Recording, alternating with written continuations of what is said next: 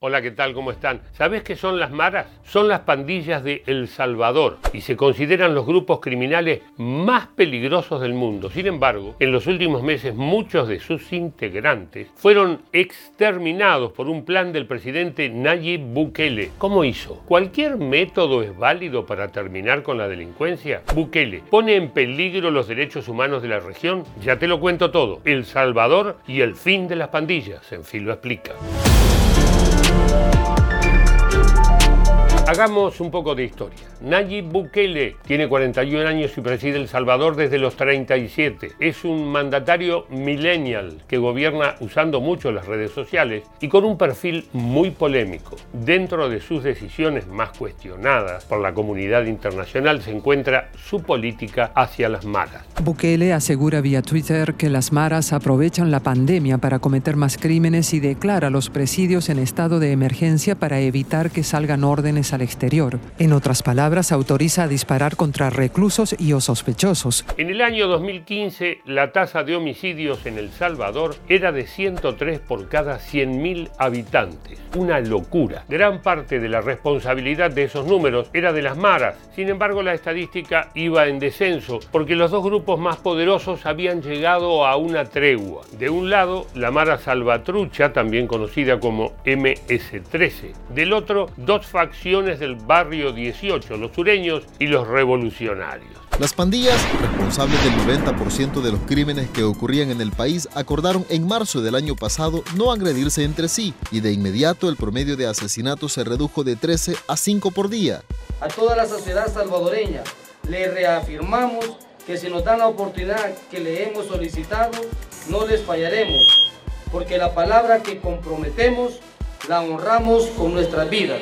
La tregua que había entre las maras se puso en peligro cuando intervino Bukele, pero los números le daban la razón a su política de mano dura. En el año dos mil veintidós la tasa de homicidios en su país bajó a siete coma ocho cada cien mil habitantes, una de las más bajas de América Latina. Una reducción superior al sesenta por ciento en la tasa de homicidios por cien mil habitantes es lo que registró Seguridad durante dos mil veintidós, en el que se contabilizaron cuatrocientos noventa y cinco asesinatos a nivel nacional. ¿En qué consiste el régimen de excepción que implementó Bukele? Se trata de una serie de medidas que anulan los derechos constitucionales. Para decirlo más claro, la policía puede detener a quien se le ocurra si es que lo considera sospechoso y lo puede retener hasta quince días. Ahora yo me pregunto, ¿no hay chance de que caigan muchos inocentes en la volteada? Ofelia acampa desde hace tres días frente a una prisión de San Salvador donde encarcelaron a su esposo. Aquí dormimos,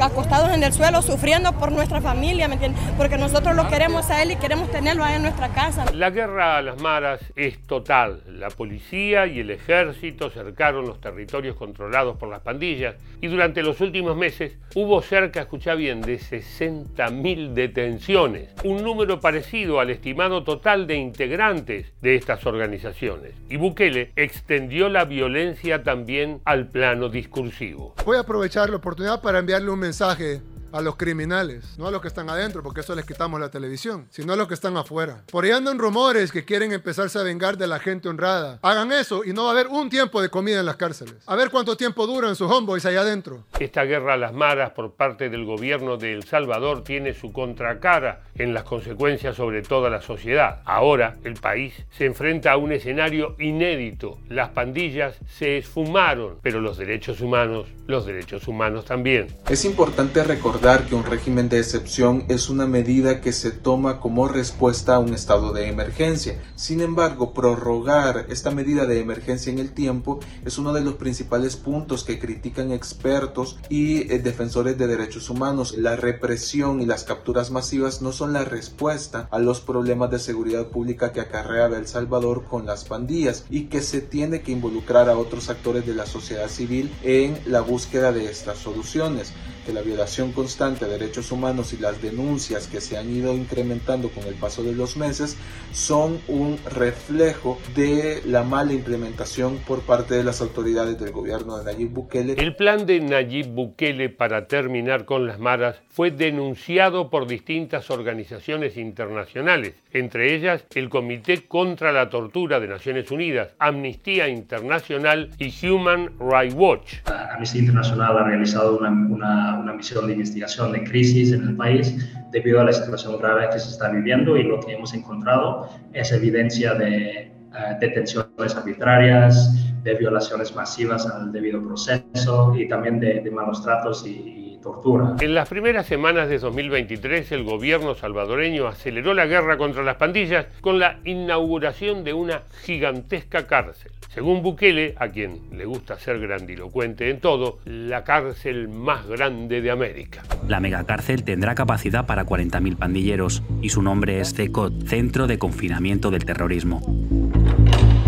Aunque esta mega cárcel tiene por objetivo encerrar a decenas de miles de delincuentes, su inauguración también tiene un sentido simbólico. Se trata de una gran oportunidad para hacer propaganda de su política represiva. Esta es la batalla más difícil que hemos conquistado hasta ahora. Ya no hay fiestas, drogas, grafitis, prostitutas, ni salen órdenes para matar. Y vamos a seguir luchando para ganarla con toda nuestra fuerza. Aunque el gobierno de Bukele da por hecho que las maras fueron exterminadas, el estado de excepción sigue funcionando. Los operativos continúan y la violencia, por lo tanto, persiste. El objetivo de estos operativos que adelanta la policía es continuar con el control, evitar que las maras retomen su actividad delincuencial en estos puntos de la ciudad. Se adelantan registros en las viviendas para identificar si hay alguien con orden de captura. Según cifras oficiales del gobierno de El Salvador, de los sesenta mil detenidos, solo unos ciento ochenta perdieron la vida. La mitad de esa cifra corresponde a muertos en enfrentamientos con la policía y el resto a peleas dentro de las cárceles.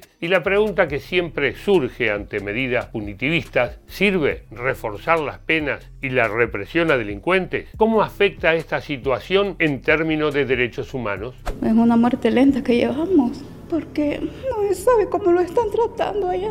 Para ellos todos son los criminales y no, hay mucha gente inocente. Un año después de decretar el estado de excepción, el gobierno de Nayib Bukele logró reducir el número de homicidios en el país, sí, pero ¿a qué costo? ¿Vale todo en la lucha contra el crimen organizado? Si se le da tanto poder a las fuerzas de seguridad, ¿no se corre el riesgo de que la democracia se debilite? No se cuentan con datos certeros de parte de las autoridades sobre a qué pandilla pertenecían las personas que fueron capturadas eh, durante el régimen de excepción, o cuántas de estas personas realmente pertenecían a alguno de estos grupos delincuenciales. Esto es parte de un velo de falta de transparencia del que ya se ha hecho eco en la prensa nacional y extranjera al vincular al gobierno a negociaciones a escondidas de la población con estos grupos delincuenciales. Bukele y las maras. Una guerra que no cesa y que tiene en alerta a Centroamérica y a todo el continente. ¿Hasta cuándo llegará todo esto? ¿Quién lo sabe? Mientras tanto, el miedo. Chao, hasta la próxima.